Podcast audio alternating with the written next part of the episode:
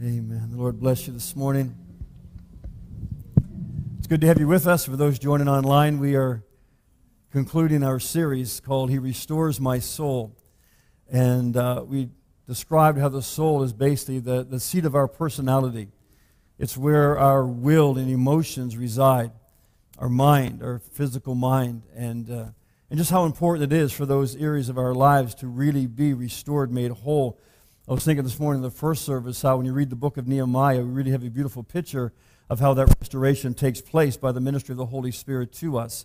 Um, Nehemiah actually was uh, sent back to uh, restore the walls that were broken down in the city of Jerusalem. Before him, there was a man named Ezra uh, who had returned with people a number of years before, and they had rebuilt the temple. And so the worship was reestablished. The problem was because there were no walls in the city, the enemy could come and go at will. And so there was never real peace in the land. But not only was there not peace, there was not this sense of being a fortified city from which they could actually advance into surrounding areas and expand the kingdom. And it really is a beautiful picture of what the Lord comes to do in our life. In fact, I don't believe it's a coincidence that the name Nehemiah actually means comforter.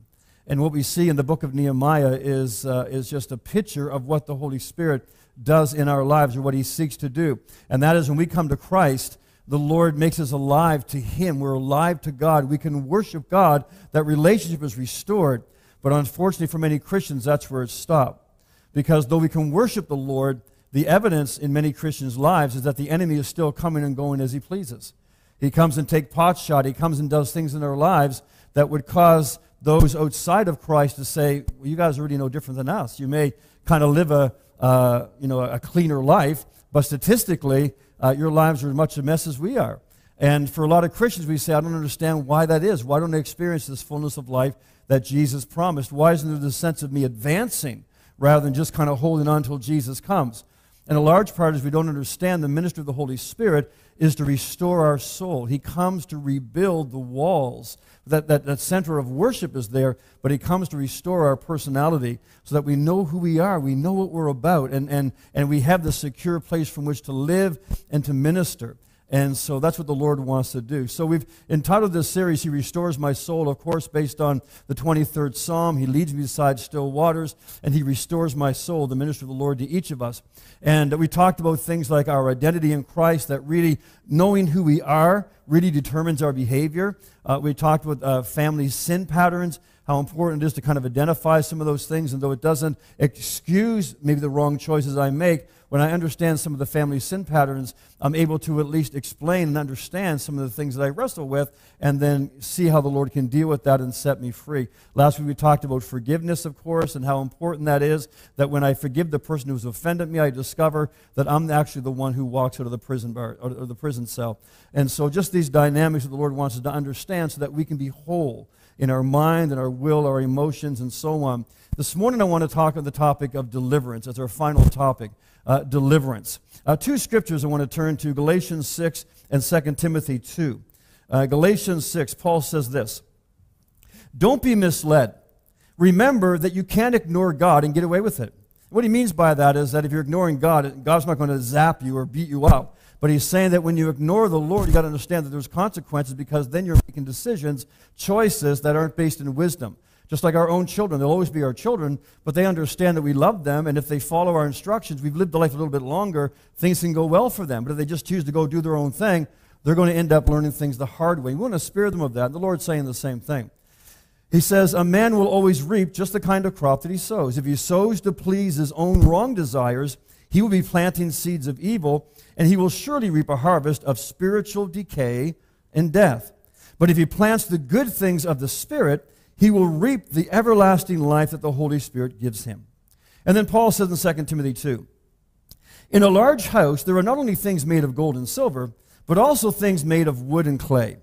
Some things are used for special purposes, and others are made for ordinary jobs. Now he gives us the choice.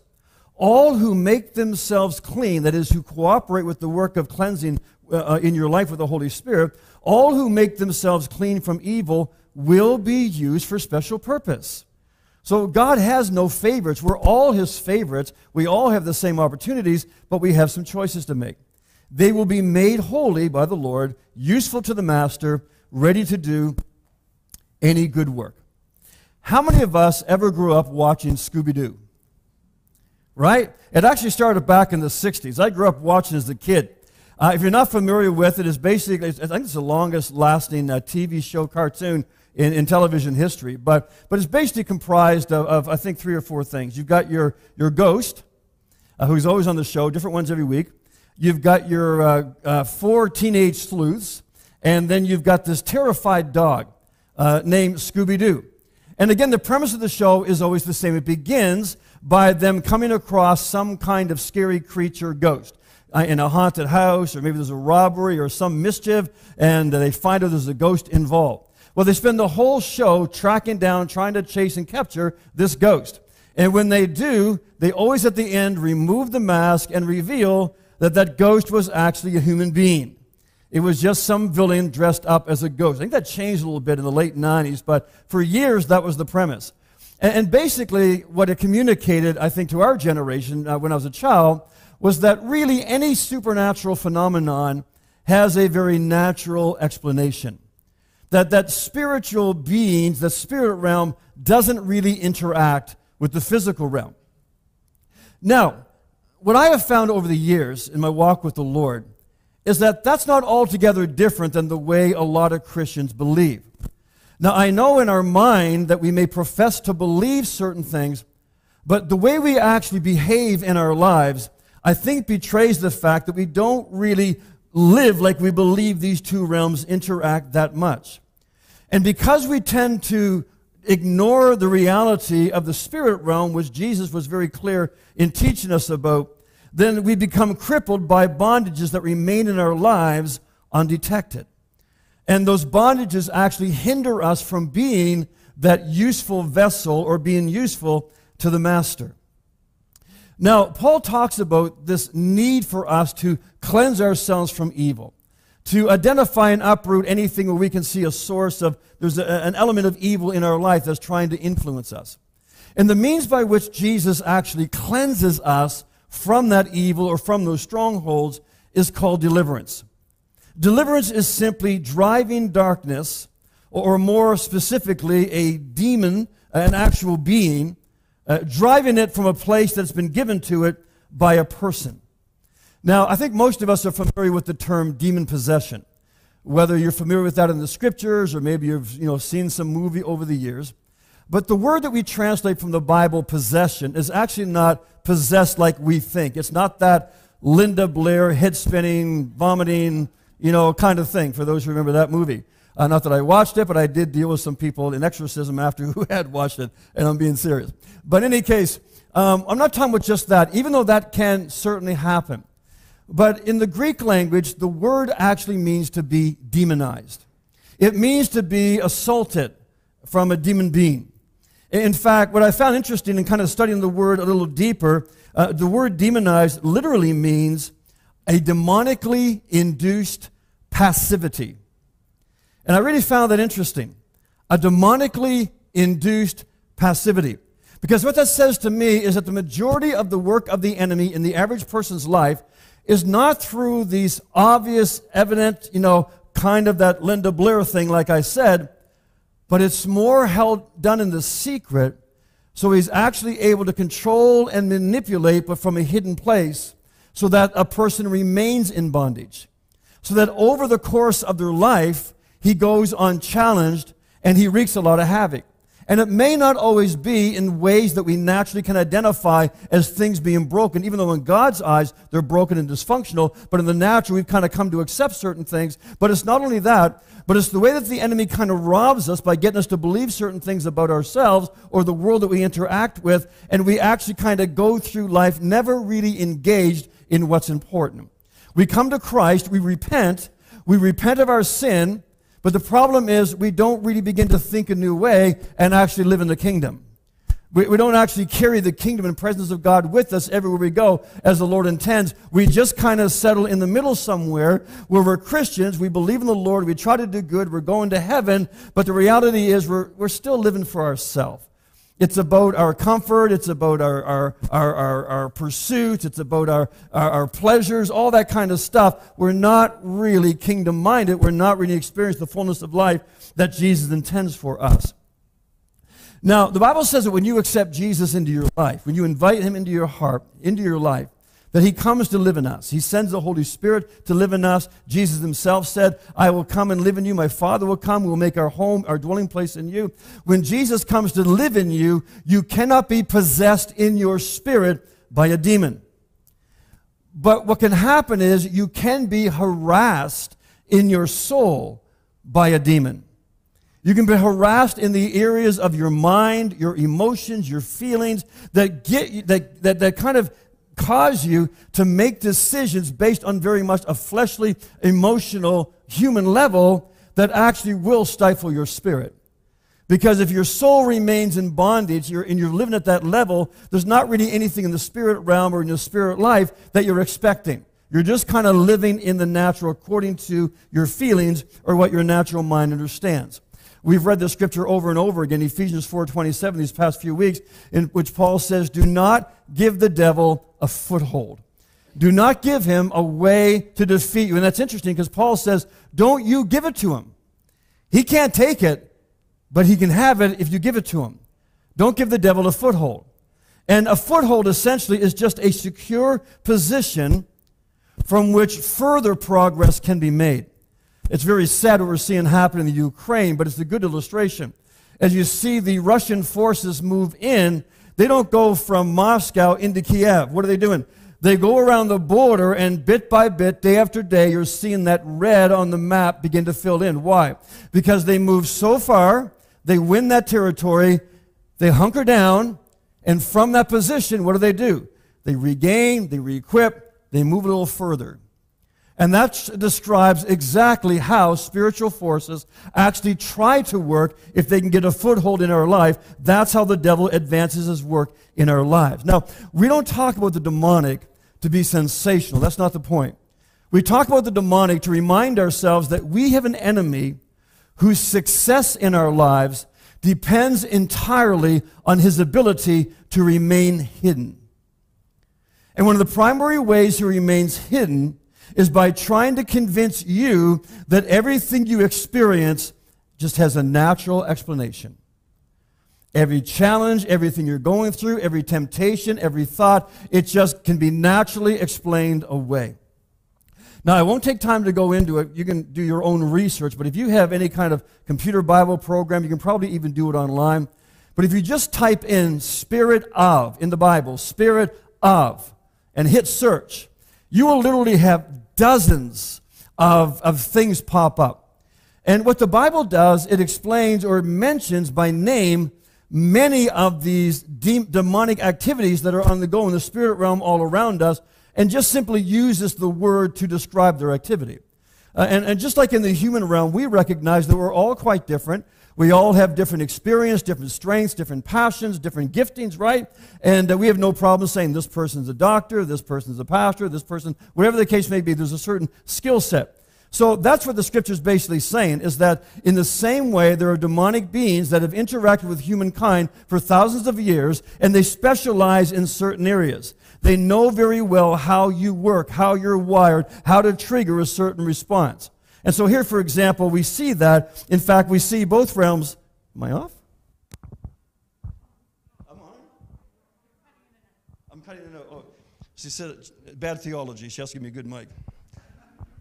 This mic filters my theology. Okay, well, I'll use this. Let me turn this one up. So, in the same way, test, test. I turned it off too soon. There we go. And Pastor Chris in his home pulling his hair out, what little bit he's got. so, in the spirit realm, we know that there's the kingdom of light, the kingdom of darkness. We know that as believers, the Holy Spirit comes to live within us, and with Him, He brings all kinds of gifts. So, for example, when we read the Word of God, we see that there is the Spirit of Christ, right?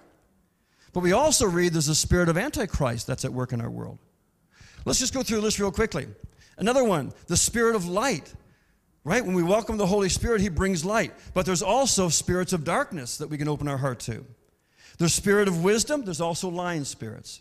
The Lord can give you a spirit of understanding, the devil can give you a spirit of dullness. Some of you are feeling that right now. The spirit of unity comes from the Lord, the spirit of confusion comes from the powers of darkness. the spirit of gentleness or spirit of anger, spirit of holiness or unclean spirits. But what I want us to understand is just as these traits of the Holy Spirit in my life are not just my own heightened abilities, but they actually come from the Holy Spirit and they shape me and influence me. In the same way, these demonic traits are not just human personality flaws. The enemy can try to accentuate some things that I've chosen to give myself to, but he is the source of that. We need to understand that. So, as we look at things in our own life, like we shared last week, or a week before last, as believers, we've got to stop excusing things away in the natural. Well, that's just me. That's just normal. That's just the way we behave. No, no, no, no, no, no. If any man be in Christ, he's a brand new creation. The old has passed away and it is gone. And he says, Behold, look, everything is new and continues to become new. That's the truth. But you see, the enemy wants you to believe, no, if that's not happening in your life, it's okay because there's a natural explanation. The Lord says, no, it's not just a personality flaw, there's activity going on behind there. And so, depending what influence we give ourselves to, it's going to, it's going to determine what flows out. There's either going to be things like joy and peace, purpose, fulfillment. Even in hard times, there's going to be strength and faith.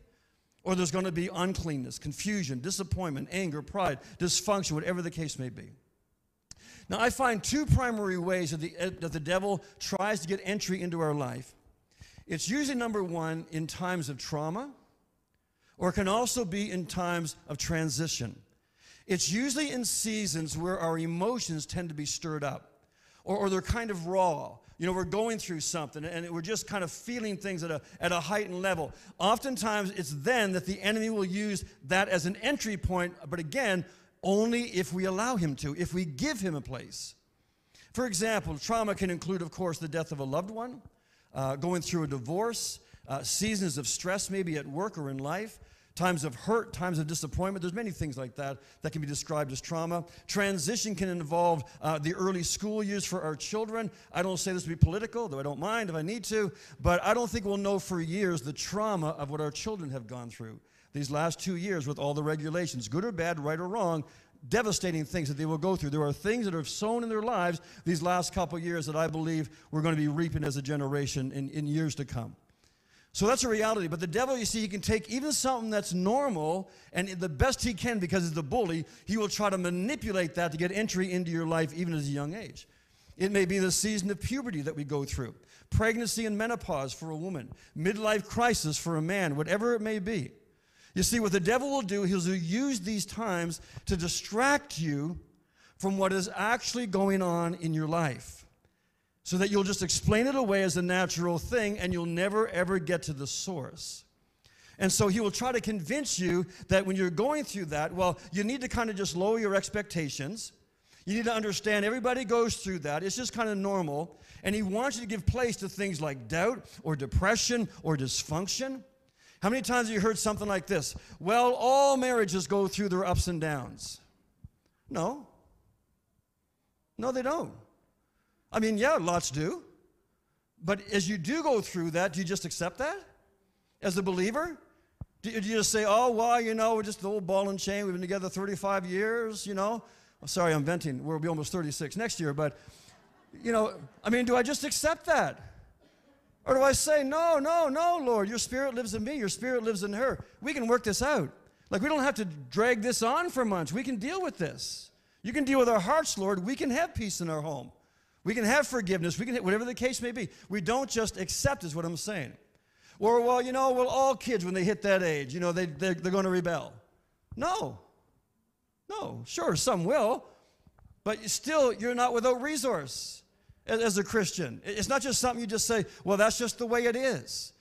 Uh, it came to my mind this morning, the first service, I'll share it again, and I've shared this thing maybe, maybe once before, but a good pastor friend of mine, I'll never forget the story he tells of a time when, when his daughter, who he said, she's just so sweet, she was just a tender soul, and he said, uh, I think she was 16 or something like that, and she just went sideways. And for like, for six months, She was always upset with us. We could do nothing wrong. You know, as parents, she thought we were brain dead. I mean, she was a Christian girl, but she rebelled against everything. And we were at wit's end. I mean, we, we prayed for her like parents do, and we wept, and we were, didn't know what to do. And he said, finally, I just felt, I've, and I'm not sharing this as a magic formula, okay, but this was their situation. And he said, I just felt I need to fast and pray. He didn't say any time on it. He said, I'm just going to fast and to get an answer, at least to know what's going on here. And I don't know how many days he was into the fast. He was in his bedroom on his knees. And he said, just as I was praying, he said, The Lord just brought to the, my, the eye of my spirit this image of my little daughter out in the field just pinned against a tree. And there were these three ravenous wolves that were just there barking and growling and spitting, and she was just absolutely terrified. And said, I don't know how long I was in prayer. I might have been hours, I might have been 10 minutes, I have no idea. I just knew I went to battle for my little girl. And I came against one at a time, every one. What I th- he said, I knew they were demons. He said, I came at them one at a time. I don't know how long it took, but eventually they all left one by one. They were gone. And I felt a release in my spirit. And he said, I got up, and he said, I wasn't even thinking this way. He said, I got up, and I just walked down the hall to go to the front room. And at the exact moment I passed by my daughter's bedroom, her door opened, and all she said was, Daddy. And she crumbled in my arms. What was broken in the spirit, you see, released my daughter. And again, we may all go through different things, whether the case may be. I just want to encourage us, okay? It's not that we have to beat ourselves up as parents. It's not that we have to find some magic formula to make it work, but we have to stop accepting as normal. Now, I know our kids, you know, can make their choices, whatever the scenario may be. That's just an example. But what else is it? Is it your finances? Well, you know, everybody goes through this financially, or whatever it may be, you name it, but I promise you, there will always be thoughts introduced to your mind that, as difficult as it may be, you might as well accept it because it just has a natural explanation. And it's not true. It's not true. There are demonic powers behind this. Now, we have responsibility to make wise choices and so on by receiving God's truth and doing what the Lord says. But, but when things are happening that shouldn't be happening that way, we need to go to the Lord and say, Lord, what is going on? And not just accept the natural explanation, but understand there's spiritual instigations behind that. And what is the enemy doing? He's establishing a foothold because from there he plans to make further progress until I finally recognize who he is, what he's doing, and take my authority. Uh, the Bible is very clear in Ephesians 6. We are not fighting against people made of flesh and blood, but against persons without bodies, the evil rulers of the unseen world.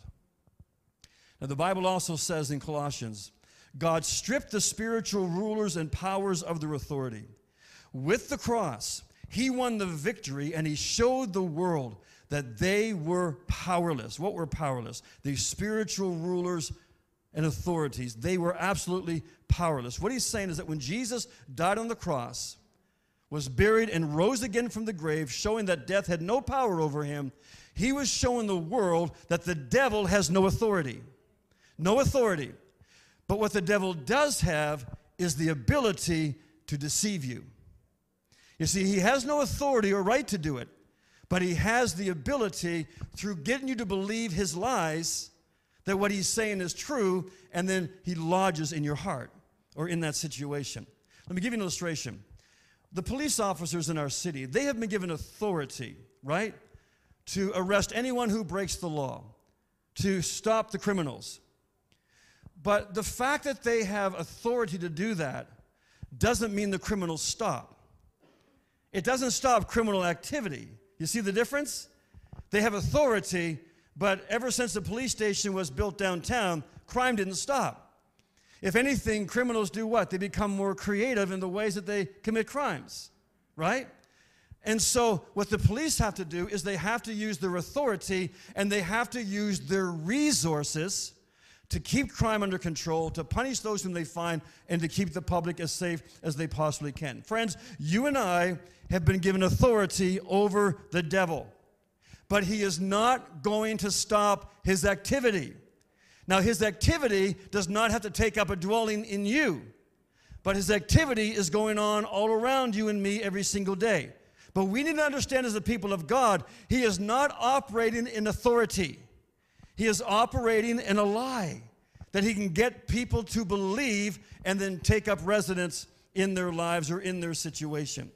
So we need to understand that the devil's not going to stop his activity, especially if we, as the people of God, don't use our authority. The devil has a heyday when the people of God just go about their lives, busy with other things. He just keeps doing what he's doing because he knows the only power that can stop him is in the body of Christ, but they're not doing anything. Whether it's in prayer, ministry, evangelism, whatever the case may be. You see, to me, that's what discipleship is all about. It's not complicated. Discipleship, number one, is knowing Jesus. And number two is understanding you have authority to recognize and overthrow the powers of darkness. That's discipleship. All of us are called to be disciples of Jesus Christ. But let me be clear when it comes to any sin, it's not just like little sins, big sins, little demons, big demons. Jesus is very clear. The devil, Satan, comes for one reason to rob, steal, kill, and destroy. No matter what he's doing, small or great in our eyes, that's his ultimate motive. His ultimate goal through any sin is to devastate your life. And the way that he does that, of course, is when you open your heart to him by agreeing with or embracing the lie that he's telling you. The book of Amos says two people can't walk together unless they agree to do so. Same thing happens with us and the works of darkness in our lives. You see, footholds don't just happen. The way footholds happen is usually they occur in those emotional moments when we are most tempted to make decisions based on our feelings rather than listening to the Holy Spirit. Now, I'll be the first to raise my hands, but how many be honest enough to say, yeah, I've made some decisions at emotional times that I regretted. Right? We all have. That's exactly how the enemy works in our lives. That's why Jesus said, if the light within you becomes darkness, how terribly dark it's going to be. You see, Jesus lives within us. The light is within us. The truth is within us. He, he reveals things to us. But if we who have the light turn from the light and say, No, I'm going to do it this way instead, the Lord says, There's no other light. Your light's going to become dark. And it's even more dark than the person who doesn't know the Lord because they didn't know the light. How terrible your darkness will be because you know differently. For example, anytime I knowingly disobey the truth that God shows me, Hear me, friends. I am not just exercising my free will, I am giving place to a demonic spirit. We've got to understand that. It's not this optional thing where I can disobey the Lord, the truth He reveals to me, and think there's no consequence. Now, it may not destroy my life, and yet there are people who've made a wrong decision and ended their life, right? Accident of some kind, drug overdose, wherever the case may be, right? The Lord says, Don't do that. No, I'm going to do it this time. I'm okay. I'm immortal. I'll do it. That may not happen all the time, but we do give place to a spirit. And the idea that we can actually ignore the truth that God shows us with impunity is actually a demonic deception that leads to bondage. Now, one final way that we can also give access to a foothold is through the sin of somebody else. What I mean by that is that there are people who have influence in our life because they have authority of some kind. Say your parents, or uh, maybe your employer, or maybe a close friend, somebody that has some, some weight or sway in your life. Uh, the Bible says, for example, in Proverbs 18, what you say can preserve life or destroy it. So you must accept the consequences of your words. You've got to weigh what you say because the power of life and death is in the tongue, the Bible says. I think one of the best life lessons that my wife Vanessa has ever modeled for me as we raised our two boys over the years was how important it is as parents that we be thoughtful and, and measured in our reactions and our responses toward our children. You see, I really believe that we as parents actually have more potential than the devil himself to harm our children by the glances that we give to them, by the words that we speak to them. And these are things the devil can use to actually scar them and shape them for years to come. And so the enemy can find place in our life through things that someone else has done that we weren't, you know, guilty of ourselves. But again, we opened our heart and believed the lie. I remember the story just came to my mind of a, a few years ago now, but a lady in California shared the story how she was uh, like in her mid 80s, and she was just in the worship service and just singing, and not really loud, just above the whisper. And a young lady beside her said, Ma'am, you have an incredible voice. Like, why aren't you in the you know church chorus, you know, kind of thing? They had a, like a little choir up there. Oh, no, no, no, no.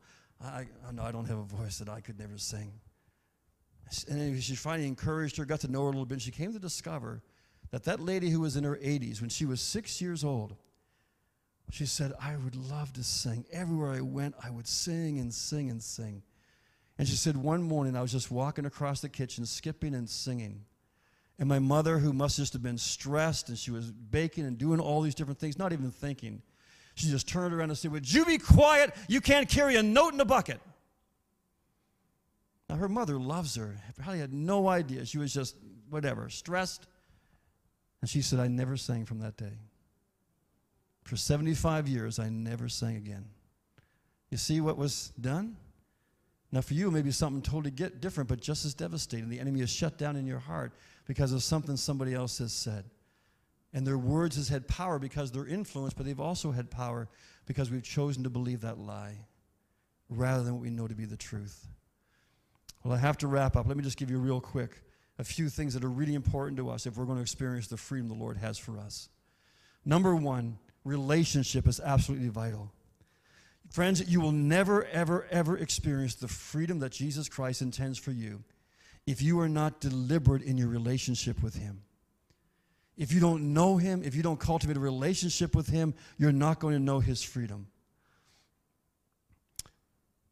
The Lord wants us to have a relationship with Him that's nourished by His Word.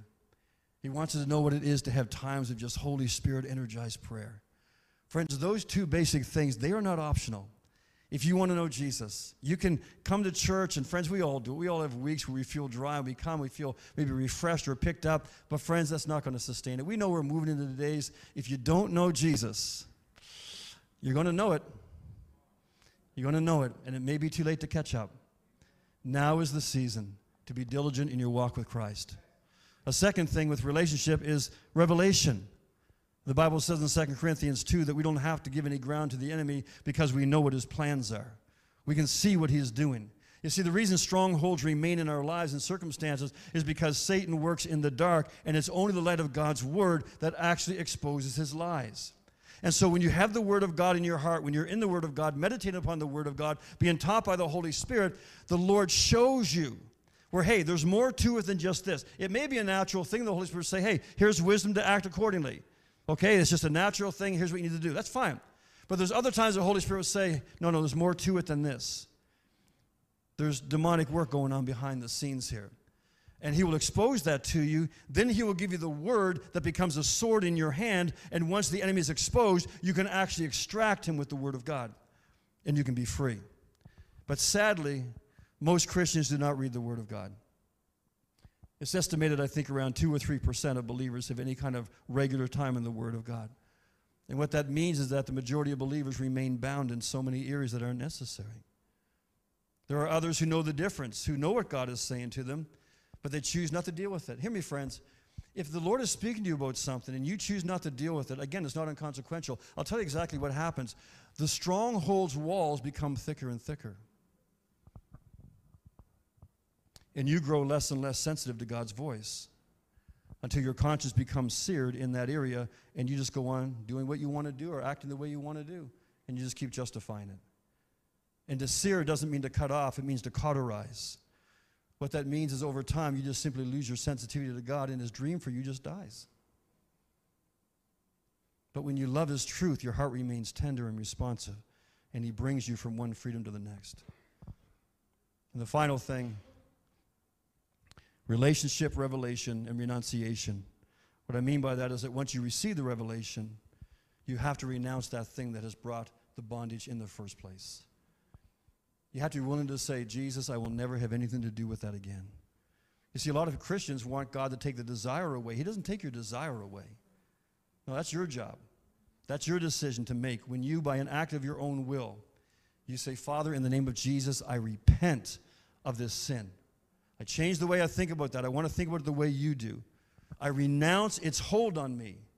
I break off any agreement I've had. Anywhere where you said the devil, here's the lie the devil told. I say, Devil, in Jesus' name, I renounce you. I no longer agree with you. You are a liar. Here's what God says. This is what I believe and what I stand on. And then you receive God's freedom from that stronghold. And once you make that decision, Jesus begins your deliverance. But, friends, none of that's going to happen unless you are purposeful in your relationship with the Lord. That's where it all starts. I'm going to ask the musicians to join me as we close this morning. I just want to go back to that first thing I said that the devil's greatest strategy, I believe, in our lives to keep us bound is simply through spiritual passivity. That's his greatest weapon. And I want to ask you just to examine your heart for a moment this morning and say, Holy Spirit, will you show me where I'm passive? And what I mean by that is you may be passive in accepting a certain situation you find yourself in that you know is not God's desire for you, but you've just allowed all these arguments and rationales to build up to accept, well, this is just my lot. And I guess until Jesus comes or I go to heaven, this is just the way life's going to be. You see, that's passivity. It's just given into that spirit of dullness, that spirit of unbelief, that lying spirit, whatever it may be, or some sin that you struggle with. An unclean spirit says, I know you've tried, you've tried, you've tried, but you know what? Maybe somebody else, but it's not for you. Or how about this? Probably the greatest sin in the body of Christ today prayerlessness. Prayerlessness. Somehow in the body of Christ, somehow in this day in which we live, we still tend to believe that prayer is optional. The presence of God is an option. The Word of God is an option if I get around to it. Friends, don't we understand now is the time, if there's ever been a time to know your God, now's the time. It won't happen overnight.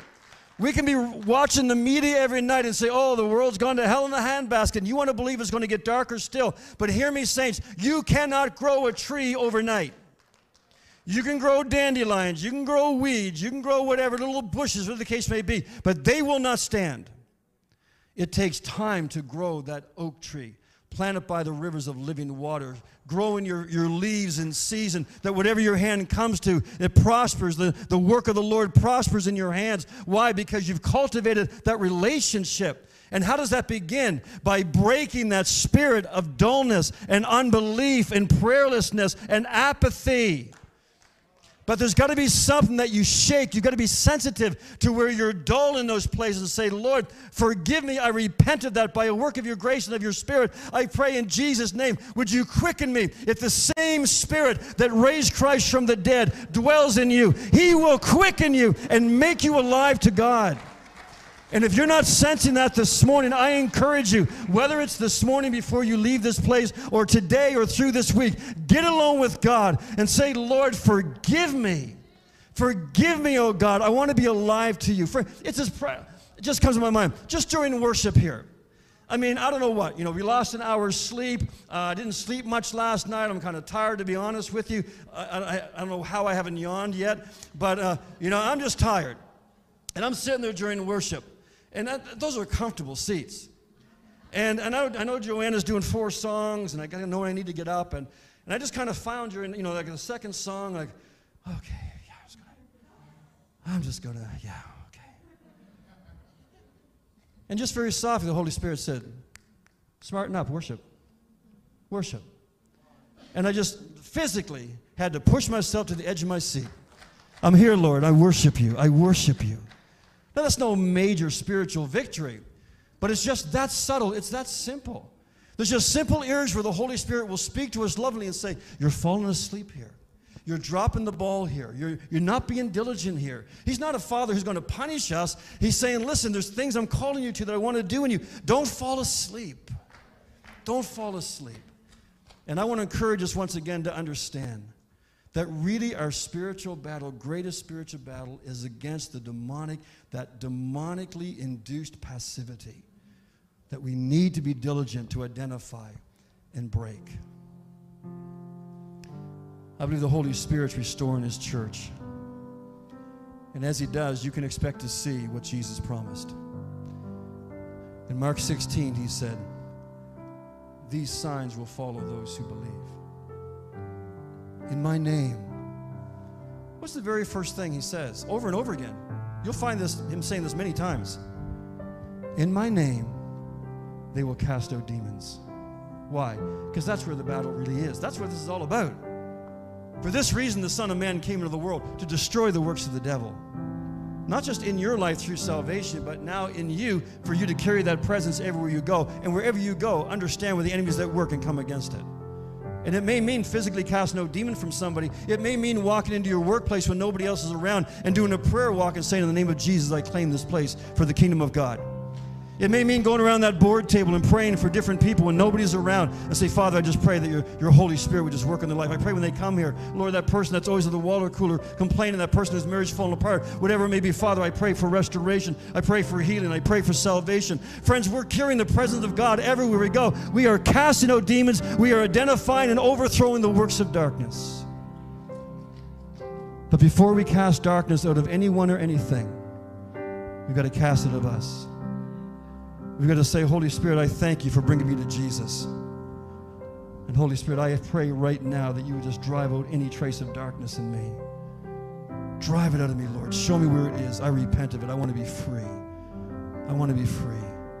Can you imagine what God can do through a people who actually know who they are in Christ, who actually know who they are? C.S. Lewis wrote a book years ago called The Screwtape Letters. It's a conversation between a master demon and his little apprentice named Wormwood. And I can't remember all of it, but he said something like this. He said, Wormwood, make sure that Christians never understand who they are because once they do, hell help us, all heaven's going to break loose. And that's the reality.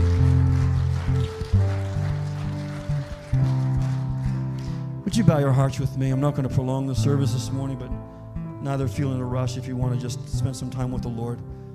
As the worship team just sings this song, would you allow the Holy Spirit to show you any area in your life, experience, spiritual attitude, whatever, where you know the works of darkness have been hunkered down for a while, and you would just agree with the Holy Spirit?